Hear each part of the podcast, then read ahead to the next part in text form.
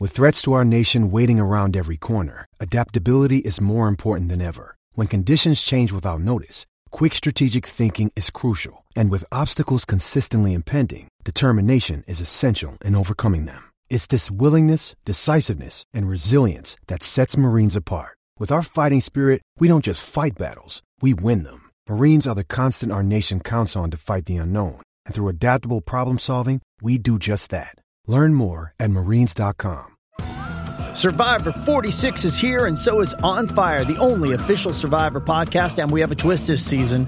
The winner of Survivor 45, Dee Valladares, will be joining us every week. We're going behind the scenes of the biggest moments, the how and the why things happen, and the strategy and analysis you can only get from someone like me, a Survivor winner.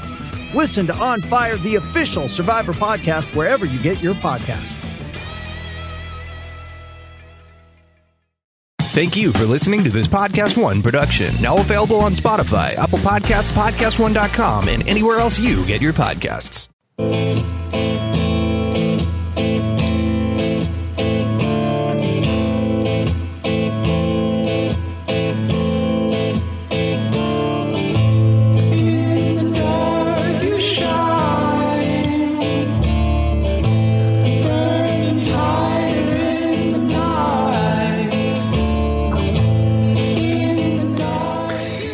Alrighty, it's the first day of free agency. We've made it. We've survived. We're all very distanced, uh, but uh, it's good to see all your smiling faces here. This is the PFF forecast. We have special guest, our brother, B. Gradkowski, Bruce Gradkowski in the building. How are you doing, man? I'm doing great, brother. I'm just uh, enjoying all this activity. You know, as my wife watches the three kids, and we just get to talk about football. I love it. what a setup! Do you have the wife on uh, on kid duty as well? Yeah, yeah. You know, I, oh, yeah. Eric, go ahead. Yeah, I was, I was, uh, I was trying. I told my daughter Madeline. I said, pretend like I'm at work, and she's, you know, I don't think, I don't think she really understood that. Yeah, no one where I'm at seems to get that. Like the NFL still has news worth talking about, but um, they they came like hot and heavy, right? Like I kept expecting free agency to get pushed back, and it was like the deals kept coming in at such a rate that was also well they can't really stop it now. Like it's sort of like an avalanche. Um, bruce let's let's start with this. I'm super curious. You have been on the other side of this. You've obviously talked to players that have been in various situations that are similar to the ones we've seen. So when you see this news start to trickle in what are some of the things that you know are going on behind the scenes that help you build a frame of reference? Well it's so exciting as a player and i've been through this about three times uh, when I was a restricted free agent with the Raiders, that's when they have to make a decision what tender are they going to give you? And at that time, I was a second round tender. And this is the first time I made a significant amount of money. So when I heard I was going to get second round tendered, that was 1.6 million. And so for me, I'm like, wow, I'm like, that's that's unbelievable, you know. And then uh, and then a few and then what a year later, I was a free agent uh, and this time I can now talk to other teams and pick my destiny. But that was in 2011 for the lockout. But you know, it's same thing. You know, it's very exciting. You're talking to your agent about what he's hearing, possible uh, places you can go, who you're talking to, and at the end of the day, it always comes down to really you only have a, a team offering a contract, you know, and you always want two or three teams in the mix to drive up the price. But I was in a situation where I really only had one legit offer. I had a few other teams interested as like they're you know a number one A or one B or C if that doesn't or if their first guy doesn't work work out. But it's such a, it's such a fun time. And when I signed with Cincy, I signed a two year deal, and after those two years, I was a free agent again. And that's when I signed with the Steelers. And same thing, man. It's it's honestly, it's like why you play the game just to be a free agent and see what's going to happen in the activity. Uh, so coming into like today at noon, you kind of have an idea of the teams you're talking to, and just like that, my agent will call me and say, "Hey, you're heading to Pittsburgh. You got a physical. We're dealing with a three-year deal. You know, five million dollars. Blah blah blah." Uh, and then you, then on the way to Pittsburgh, I start getting nervous about oh man, I, I, I got to pass this physical. I hope something doesn't happen. Do you? Oh, so here was one thing that I was curious about, and Eric, you've been doing a great job following up on a lot of these things that sometimes get you know pushed on their rumors you know they're just a rumor right like we saw the teddy bridgewater you know to, to chicago rumor go out there we saw i heard on espn um, jeff darlington talking about okay well who's interested in tom brady and what i'm trying to think about is who is who is giving him this information is this coming from an agent is it coming from a team and i think so when you hear news that comes out that's just rumors, do you say, "Oh, this came from an agent" or "This came from a team"? Is there a way to tell? I think. Well, I think for me, you know, you always have to look because, of course, agents want to get out, get it out there that their, you know, players are talking to multiple teams. So then, if there is a possibility of a few other teams in the mix, they hear that but a lot of times, too, you have to have good relationships. I know my agent in the past wasn't big on trying to, you know, uh, adhere like false news out there. It, it wasn't about that because at the end of the day, you want those relationships in house. And if you don't have some realistic uh, leverage or, or, competition out there, why even try to stir something up? And I, I think at times it's probably both. You know, sometimes it's agents, sometimes it's personnel people, coaches that are in the facilities that they have relationships to. And if you're on the media side of things, I have a couple buddies, you know, you, you have relationships with coaches, you have relationships with agents, and you're trying to do the best job to really distinguish is this real news or is he just trying to you know have me throw something up on the news station yeah. uh, so so I could get my guy you know his, his guy more clients or, or, more opportunities. Yeah, or even it's sort of weird. I think about like the Bridgewater thing, which was clearly a bit overzealous, and you wonder if you're Trubisky, right? And like it it goes from you know Teddy's coming in to take your spot to Dalton or Foles is coming in to compete with you. You almost sort of, if you're the Bears, go from one thing to the other. You, you, Mitch goes from being like really irritated to oh, at least I still have an opportunity. You're sort of almost even playing mind games with the players that are still there. Yeah, yeah. He's got to be in a weird spot right now. Let's let's let's transition to this. So no I, more weird than the positioning of his football when he throws left. I, I, I, think honestly with Chicago, I think Dalton's the best choice. I don't know if that's something that's going to turn out, but I just I could see Andy in Chicago. Now he so he has done traditionally he has run a high rate of RPOs in, in the offenses that he's had success in. Obviously, that's something that's a staple of that you know, Reid tree, right? That seems to be something that he would be good at throwing kind of quick. There's so much quick game. Obviously, Mahomes has the deep ball capability, but what people don't realize is they rely heavily on a tremendous quick game. Um, so I'm I'm curious that you you said Dalton. Why him over over Bridgewater?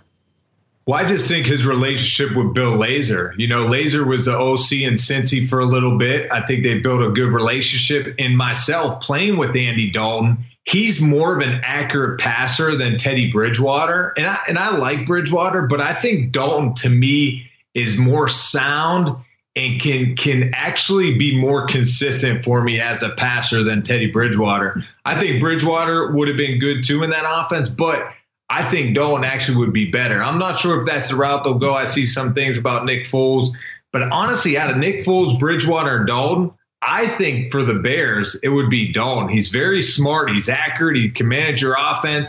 He's not going to be that, you know, guy that is just going to take over all these games. But if he has pieces around him, he's going to execute and he's going to be accurate.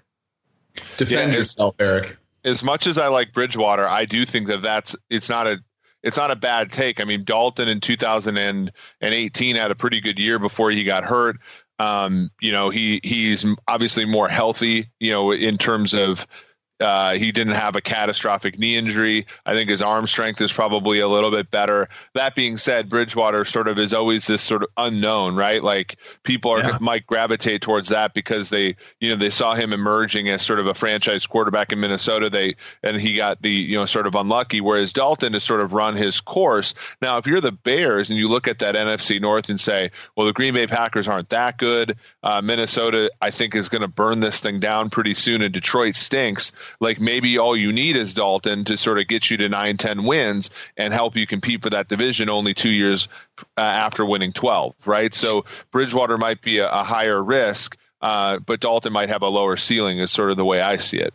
It almost seems like right now Chicago's in like save face. You know, there's a lot of teams that are that are trying to win a Super Bowl right now, but signing Andy Dalton, whether he's the best fit or not out of that trio, that's not a oh, we're trying to go win a Super Bowl move, right? That's a hey, we want to not be embarrassing anymore. We don't yeah. want the, the first data point that the broadcast puts up to be how few points we've scored in first halves, right? Which was like basically all that, you know, they talked about every Bears game. So uh, I, I, thought that was pretty interesting. Let, let's let's go with this. There've been a bunch of big moves. I'm curious, what is the the most important one that's happened so far?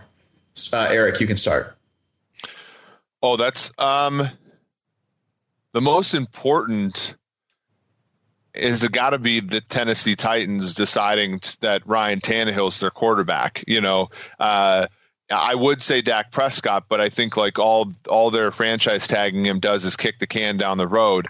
Um, you know, if you exclude quarterbacks from it, it's got to be the Hopkins trade, which is probably one of the funnier uh, sort of compensation packages we've ever seen for what is truly a superstar player. Okay, let's let's stick with Tennessee because I, I like that one. So let, let me ask you this: you you signed Tannehill. Why would you sign him instead of just franchise tagging him? Like what what's the calculus behind it that makes that the logical move? Well, they think that Derrick Henry is a huge reason why uh, Tannehill was successful. And you know, in and the the funny the, so the hard part is, and again, this is not how we think, but it's how I am assuming team people that run teams think. If Tannehill regresses next year and you don't bring back Derrick Henry, now you yeah. are on you look like a fool because he was the re whereas Tannehill could regress for a number of reasons. None of them have anything to do with the running back but if he does which is pretty likely given how good he was a season ago and you don't bring back the running back it looks really bad right? Like that's not how we think but I, I'm pretty sure that that's how they think. And so um I you know of the moves they could have made, which is like sign both to long term deals, this is clearly better. And I think like they don't believe that they can come out of this without Derrick Henry. Now, we don't necessarily believe that. So, you know, they don't have two franchise tags to give out. But the truly best move would have been franchise tagging Ryan Tannehill and taking your chances on it on a different running back. Why wouldn't the best move have been signing Brady? And like, regardless of what you do with Derrick Henry, why wouldn't you just give money to, to Tom Brady? I, like, well, it was something we're not seeing about Tom Brady that that caused a team like the Titans to go with Ryan Tannehill. What do you think, Bruce? Well, yeah, I mean, I I think I'm on. I was a big believer during this process that I would have signed Ryan Tannehill back because of the fact of the longevity of it. I think what Mike Vrabel's trying to build over there, yes, Brady probably with his mentality, his leadership, his knowledge of the game, and just being Tom Brady, what he brings to that locker room would be pretty special. But I also think what Tannehill and the Titans did this year was pretty special. And you could continue to build on that. I mean, Tannehill was our number one graded passer this year. And just watching him play, and you could tell he was playing with a confidence of a guy that had a coaching staff that believed in him, had a locker room that believed in him. So for Tannehill, this was the best thing that could have happened to him. I think for the Titans, they're taking the chance on the longevity of it, um, and also thinking, look, Derrick Henry, we franchise tag him. It's not as much as is you know you know people think where it's not a bad deal. Now Henry's probably a little ticked off. He wants a long term deal. Um, but it's going to be interesting to think. I, I just think with Tannehill, I like that move. With Brady, it would have been cool for for a few years, but now you're looking again for your next quarterback. And now in this situation, they're locked into Tannehill for a good little time. Yeah, man, it's tough, right? Like Eric and I talked about this the last time. Tannehill was tremendous this year throwing when he was under pressure. He had a 90 plus pass rating. It was fantastic over 10% of his throws were big time throws when he was under pressure. It's un, unheard of. But he also led the league in percentage of the time that he took a sack. And it, there's so many things with him that are either high variance, like making throws under pressure, or that really are a, a like a harbinger for bad things, just taking sacks. Those are like two things that Tom Brady you're not worried about, right? Yeah. Um, I, I don't know. But there's a few times. There's a few times this year though, like Brady, when when there's someone around him, he is like, "Oh my gosh, I can't get hit. My legs are gonna fall off." Or you know, so he looked really frail at some time. It, Or is it's that 'cause no one was open? true? but but if you're if you're Tennessee, I so here's all in a, in defending the going with Tannehill over Brady. I think if you're Tennessee, you look at the AFC and you think to yourself, are we really if Brady comes in and has like a Brett Favre like Minnesota 2009 season, are we still are we good enough to compete consistently with Baltimore and Kansas City? I think is really their question. And I I can somewhat forgive them for saying no. Um, even though I don't necessarily agree with that, I do think that if they would have had Brady and Brady played, uh, you know, to his potential, they probably would have been uh, in the running to be in that top group in the AFC. Part of me thinks that they're thinking to themselves, okay, let's play the long game. Let's see if we can get a quarterback that's sort of our quarterback for a while, and and have him grow, you know, in this in this situation. Now, our opinion of Tannehill is likely that he's going to regress, and so, you know, they should have they should have struck while the iron was hot with Brady. But that's probably where they're coming from at it from, is looking at the AFC and thinking to ourselves like. You know, the, we have, we're we're competing against two young quarterbacks who are amazing, and and you know this is a stopgap measure even enough. well, now in this division too, they're thinking, okay, the, the, the team that makes the the least dumb Yeah, decisions can have a chance. I mean, Bill O'Brien, like, Man, come on, dude. Yeah, let's let's talk about that one. I, I thought this was uh, the most important move. I, I thought it it really hurt uh, the Houston Texans, a team that was in that position where they are trying to make moves to become a Super Bowl contender. Right? You would have figured addressing some things on the coverage side uh, would have really helped. Uh, maybe on the offensive line as well. So they give up DeAndre Hopkins. Basically, it's DeAndre Hopkins. Uh, they get back David Johnson. They also get what a second round pick or something like that out of the deal. But um, is there any way? There's no way this makes sense, right? I'm not like I haven't heard one person aside from I think Mike Tannenbaum say that he thought this was a win-win. Am, am I missing something, or is this just like one of the dumbest moves I've ever seen? Well, I don't. I just. It's one of those where we've talked about this before when it came to Beckham and it came to Brown and and you know receivers who are really good. Sometimes there's a little bit of a diva to them. We're seeing Stefon Diggs on Twitter uh, sort of troll the entire world. the The hard part is that it sounds like it sounds like O'Brien and Hopkins didn't get along, and as you know, somebody who you know is is manages a lot of people. There's a difference between somebody who's a problem like you know hits women or doesn't show up to games all that kind of stuff. And somebody who's attention right? Somebody who comes off on the sideline and complains about how he's being used and somebody who comes off you know and doesn't get along with everybody right? And i feel like sometimes these coaches will trade somebody when they make them uncomfortable. And i think that that's probably a sign of poor leadership.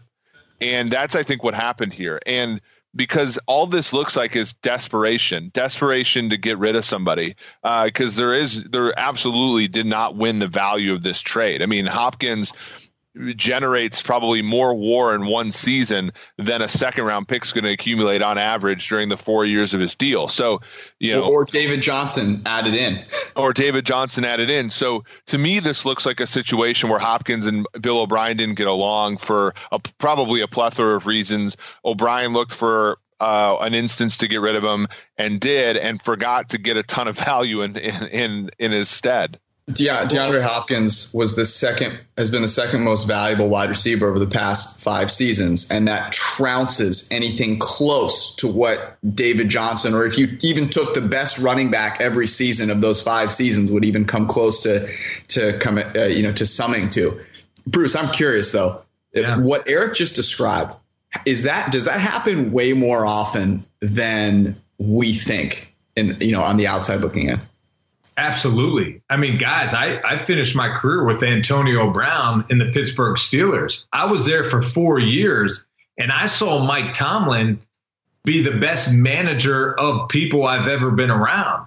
I mean, we could talk about X and O's and schemes and, and details all we want, but at the end of the day, if you can't manage these superstars, you're going to be an average team. I mean, look how the Steelers were this past season. I mean, T- Tomlin did a phenomenal job with Ben getting hurt. They didn't have the weapons offensively. Le'Veon Bell not there. Antonio Brown, Martavis Bryant. You know, Tomlin did such a good job in that period with Martavis Bryant, Antonio Brown, Le'Veon Bell, Ben Roethlisberger of managing so many different personalities, so many unique personalities, but their skill sets are also unique and very special. And when you see guys like Adam Gase go to the Dolphins and trade away Jarvis Landry, and then you see something like this, Bill O'Brien trade away DeAndre Hopkins. I mean, Watson, man, 28 big time throws, 20 plus yards downfield, second to uh, Russell Wilson. So this guy, that's what he does. He extends plays. He is a guy that makes big time throws downfield. And now you take away DeAndre Hopkins it kind of scares me a little bit. The only thing I will say is this year, Watson, six games he graded uh, 80 plus grade for us. And there's three games where he graded 50 and below. And um, the only thing I can think of is is Bill O'Brien really going to try to manage him more and try to just take it off his plate? But at the end of the day, I don't think they'll win as many games. I, I just uh, remember the, every time that the Texans had like a high leverage third down, fourth down, and they would put DeAndre Hopkins in the slot. And Eric and I have watched enough games together that when that would happen, if we were betting on the other side, which has happened in the past with the Chiefs in that in that Texans Chiefs game, um, and you saw Hopkins in the slot, you just knew it was over. You knew he was getting open. So either something crazy was happening, or they were going to pick up that first down, and that I've got to imagine. So I can't imagine that Bill O'Brien makes this deal without saying, "Hey, Deshaun, is this cool with you?" And right. I can't imagine Deshaun Watson being like, "Yeah, man, it's cool. I, you know, I don't need that guy anyways. I can throw it to to you know anybody, and they'll they'll catch it." I, which one of those like it didn't happen? Yeah. Hey guys, I think that we have a contender for the worst trade of the day, though. Uh oh. And it's going to make you pretty happy, George. I, so, I know I know what this is. I just so the, saw it. The Colts have traded the 13th overall pick to the 49ers for DeForest Buckner. Wow. That seems steep. Wow. I feel like the Chiefs should be asking for a top 10 pick now for Chris Jones. Bring bring me the Lombardi trophy. I just that's so excited. That's so I I the are the Colts a mark? This is bad. The Colts are normally well run the Colts were in a, in good position with how things unfolded right? today so far. Before that, yeah. So what? they must. So it must be a situation. It must be a situation where they're getting Rivers, then, right? You got to think because. But uh, so okay, let me push back on this for a second because you get Philip Rivers, whoop de doo, that's great. Okay, it, the the Chargers were not a bad team. All right, it's not like you're getting a guy that is transcendent at this point. Philip Rivers is average. You're only going to get him for a few years. So you, you're going to pay DeForest Buckner a ton of money to, to, to play in the middle of the defensive line instead of addressing an area that you desperately need in one of the most wide receiver rich drafts out there. Uh, to me, this makes zero sense whether you're trying to win now or trying to win in five years. I, I don't get it. Interesting though for the Colts, right? Because they were that that pick 13 and pick 14 were were considered by many to be the Herbert and Jordan Love picks. Now, I mean, I don't think San Francisco is going to pick one of those quarterbacks there. So now you got to think to yourself, are are more teams in the league coming to our opinion on these two, the third and fourth best quarterbacks in the draft, and that they're not worthy of top 15 picks because you know, the, that was a situation where it would have made a lot of sense for them to take a veteran and then draft one of the younger guys there. They might be more congruent with what we say, which is get yourself a Jalen Hurts, get yourself a Tyler Huntley, a, uh, Anthony Gordon, Josh Love later in the draft than actually using a first round pick on one of these dudes. or or maybe the Niners are in a position now to trade down from 13 when Justin Herbert is still on the board, when Jordan Love is still on the board, pick up a couple of picks. And I'm just, I'm sorry, I'm, I'm a little excited here as a. It's a good uh, pick. It's a good trade. Yeah. Yeah. Uh, I mean, you should be happy.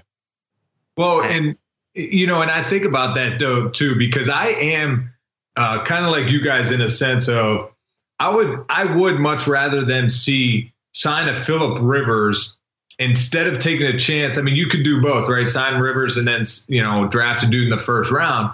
But man, with those two guys and Herbert, Justin, and Jordan Love, I just don't think, you know, at that point, man, I, I just think you could get more value somewhere else than those quarterbacks you're trying to take a chance on. Because I've seen them play, and and I mean, they, they could be good in the future, but they're not going to be good now. And then you bring Rivers in, who remember, he was teamed up with Frank Reich in 2014.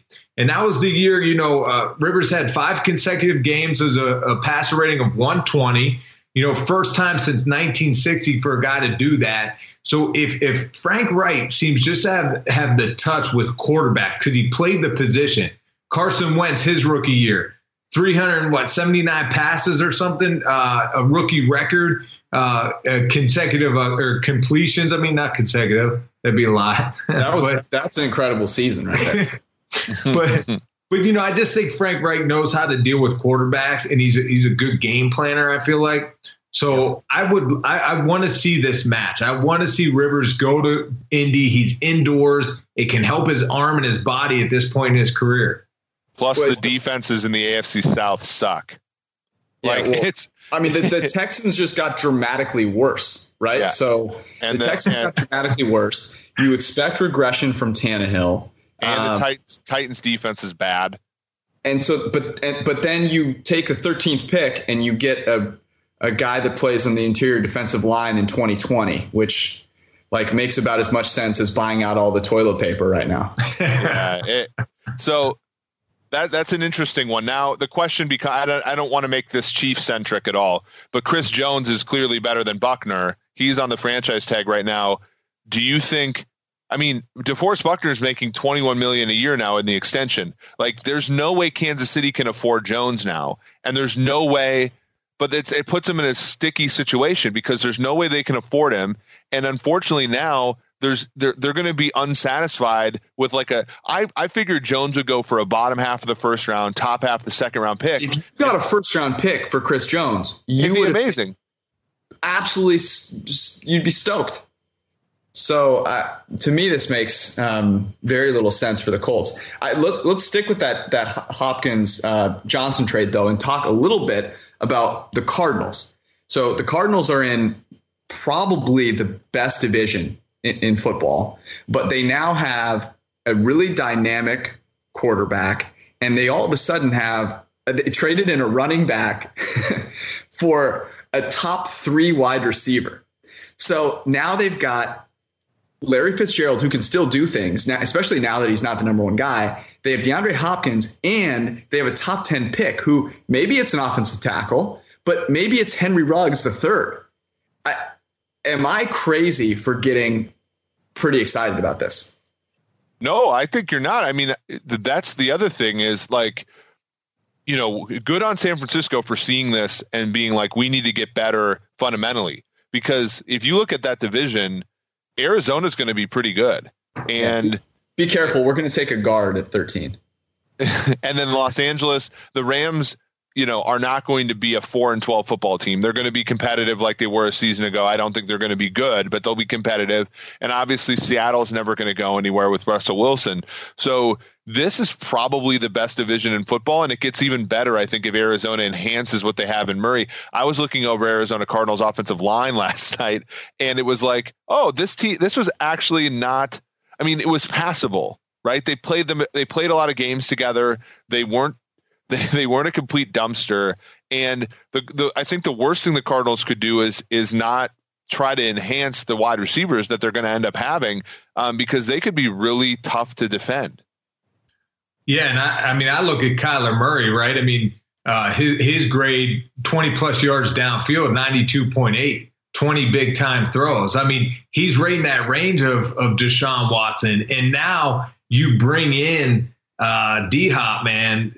I mean, that's that's at least 10 more big time throws for you downfield. And especially how Kyler Murray can move around and extend plays like uh, Deshaun Watson was able to. This, this is going to be great for that offense. Yeah, it's interesting. I, I remember watching. I watched a decent number of Cardinals games, and if you look at, like, for example, their um, their target and attack zones that that our buddy Timo has has put together, it's one of the most somber, uh, uh, sorry, sobering sights that you'll ever see. Like, it's really sad. They just throw the ball behind the line of scrimmage, and like, you know, he scrambles around and then kind of throws a hail mary at the sideline. But DeAndre Hopkins is the kind of guy who, when you have to do that, he's exactly who you want because no other guy has caught more passes on the sideline than he has. I mean, that's what he can bring to that team. Uh, to me, this is this is exactly the trade you like go to bed on Christmas Eve dreaming about and and hoping is there waiting for you in the morning. And I, I, I for the Cardinals, like this uh, the Cardinals are not a team that makes a ton of really savvy moves, right? That's not what the Cardinals are known for. So for this to just be dumped in their lap, I feel like is a potentially kind of franchise turning around move that look, maybe Kyler Murray forms the type of chemistry that Deshaun Watson had with DeAndre Hopkins and they stick together for, you know, five more years. Yeah, this isn't a Arizona Cardinals or brilliant situation, right? We've we've gone over this before with like the Oakland Raiders winning an award for trading Khalil Mack. This is a the Texans are a mark, and they just happen to stumble upon the information that everybody else had, which is they can really steal players from uh, from tech, the Houston Texans. But hopefully, um, you know they they can continue to make smart moves. Uh, you know, because there's so much opportunity for them now um, having been, you know improved enough last year, but not improved so much they're out of the top ten. Uh, there's a really a lot of things they can do uh, to enhance uh, their roster moving forward. Bruce, was there another move that's that stuck out to you, or maybe a move that hasn't happened that you were like, man, this could really this could shake things up? I'm really interested to see what happens with Tom Brady. I mean, and I know we all are. I don't think his market is as big as when Peyton Manning, you know, when that came out that that year where he was a free agent, which I'm surprised because Peyton Manning had the neck injury. What? Should should it be as uh, should it not be bigger? I mean, are there less question marks? I yes, I would think it should be bigger. That's what I'm saying. Like Peyton Manning was coming off a neck injury, and you know he had at least five or six teams legit visits to. Um, but I think right now it's going to be interesting. I, I want to see if this happens at, to Tampa. I know they're going after him hard. I talked to Rick Stroud from Tampa Bay. He covered, you know, the Bucs when I was there. He still does, and um, I mean, he thinks, you know, they're going after him hard. Now Brady in that offense, Bruce Arians' offense. You got to remember, Josh McDaniels is so good at finding mismatches and really nitpicking defenses apart. Where I feel like Bruce Arians, it's his system. You got to execute it. You have to know what to do. We're going to push the ball down the field. Can Brady have the patience, the poise to sit in the pocket and wait a tad longer for those guys to come downfield? But look at the weapons he's going to have around him with Evans, Godwin. I mean, Perriman, if they could sign him back, and, and OJ Howard. So I think for Brady it would be awesome. And then you're in the hot weather. I think Bruce Arians too, just knowing him, uh, man, that would be going from exactly living in Boston and living in Tampa, living in miserable weather to the sunshine. That's going from that head coach to the other because yeah. that's Bruce Arians' player type coach. Well, not only that, but you look at the the other side of the ball too. Todd Bowles took that team. I know they were like 28th in points allowed, but they were top 10 in yards per play allowed, expected points allowed. I mean, Jameis really saddled that team a lot, and that defense played pretty well. Um, and, and, they they've drafted players. They've kept Barrett and JPP around. Now Devin White, uh, a lot of defensive backs in the secondary. So they're actually closer to a complete team than I think people realize. And then you look at that division uh, you know, the Saints, I don't think are going to get any better, and, and, they're certainly not getting any younger. Uh, you know, Carolina looks, by all accounts, to be rebuilding, and then the Atlanta Falcons just traded a second round pick for Hayden Hurst. So we're, you know, there, there's there's a decent amount there. If you're Brady and you look at Tampa Bay and you think to yourself, where are the elite teams in the NFC? And the answer is aside from San Francisco, there aren't any. And, and, so, you know, whereas in, in the AFC, you have Kansas City and Baltimore to contend with, I think it makes a lot of sense for Brady to like Tampa Bay. Yeah, I, I just can't get over. I mean, the warm weather is one thing, but Tampa, it's not Miami, right? There's a big, there's a big difference there. So uh, it would be, it would be really shocking to see him go there. I do think though that that offense, despite it being very different than what people believe Tom Brady is, he's always been a tremendous thrower of the intermediate pass. And there might not be two receivers that you want more on the receiving end of your of your throws than Mike Evans and Chris Godwin when you are throwing between 10 and 20 yards downfield and that is what the Tampa Bay Buccaneers do. Maybe there's a part of Tom Brady that's like, "Hey, you think I'm just check down Tommy? Fuck you. I'm going to yeah. go to Tampa Bay. No one thinks I'm going to go to Tampa Bay. I'm going to be, it's going to be like Chris Paul in OKC, right? My family's not coming with me. I'm going to train, I'm going to sleep, and I'm going to go out and dominate. And I'm going to show you guys exactly what you were sleeping on. I, I just think he needs, I just want to see him go somewhere, right? That, Me that's too. what need. We need a, a refresher uh, in the NFL, and that's like I think one of them that would be pretty cool.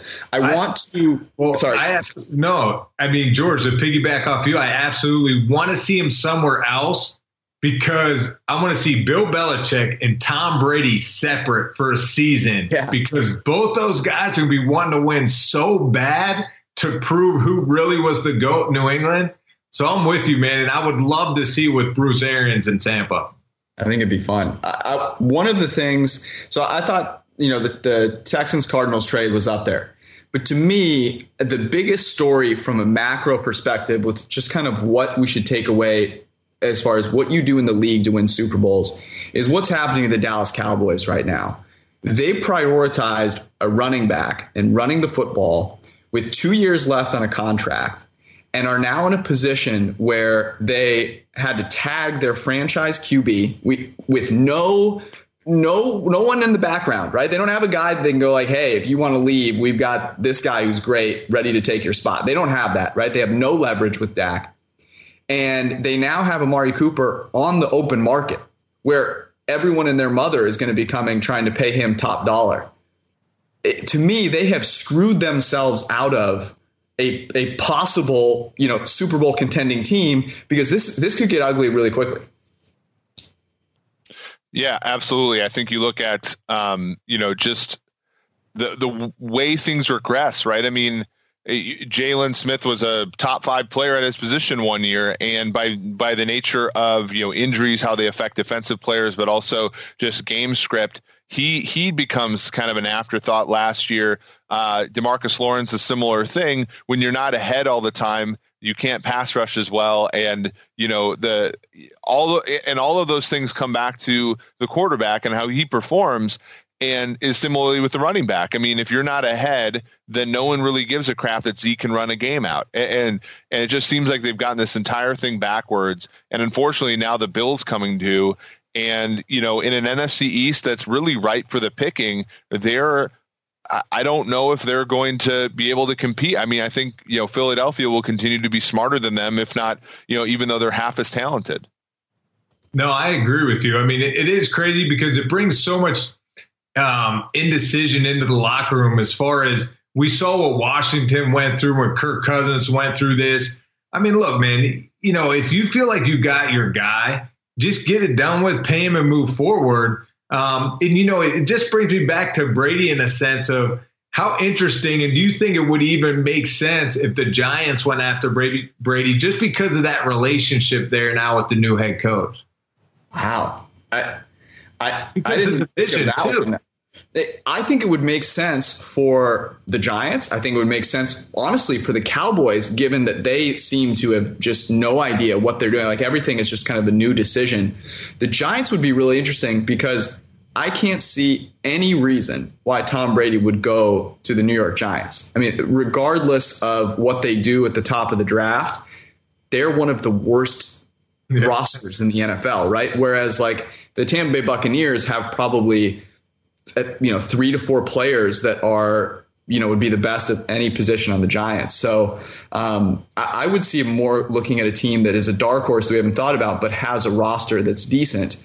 Um, what what is interesting about the Cowboys though, when they traded Amari Cooper for a first round pick, people yelled and moaned and whined when Eric and I said we'd rather have the first round pick. And now I sure as hell would rather have the first round pick because I mean, are they just going to end up making him the highest paid wide receiver? And then they're going to have signed their running back, their defensive lineman, and then their wide receiver in that order, all before their quarterback. I mean, I, I just can't get over how ass backwards that is. Like, it, it makes literally, it just shows that there are just sometimes where people have no plan. Well, and that's the point is that it's a lack of a plan. You know, it's sort of like how, you know, the Tannehill thing, it's like, well, okay, it, it is consistent thematically with the plan the Titans have, right? And hence, I think it's a bad decision, but it's not the worst decision I've ever seen. Whereas when you have something like what the Dallas Cowboys have done, it lacks a structure, and so you, you sort of glue all these decisions together, and you end up with some this um, like this big blob of nonsense, and that's going to keep them from winning football games. Um, you know, that's the tricky part. I mean, it's, it's the same thing with this the Colts and this Buckner trade. Like the Colts have been pretty disciplined, pretty smart, pretty everything with the way that they've dealt with big money contracts. I mean, look at what they paid Justin Houston. It was an absolute steal. Uh, they traded back in the draft. Um, they've done a really good job with things. And then all of a sudden they trade the 13th overall pick for an interior defensive lineman right like to me those things are so disappointing because they don't they they seem to go be the antithesis of the plan. Like with Dallas here, it's clear that they don't have a good thematic plan, and so you sort of expect a lot of these things to happen, and then you're always sort of a, I think, rightfully skeptical whenever they do something like trade a first round pick for Amari Cooper. Yeah, I think it makes sense. Um, let's get out of here uh, on this. This is probably the weirdest free agency. I don't know, Bruce, maybe you can remember one that was weirder, but right, the the situation under which this free agency is happening is super super weird. In your mind, what's the biggest impact of everything that's going on outside of football with coronavirus and all the shutdowns? And what's the biggest impact this is going to have ultimately uh, on free agency?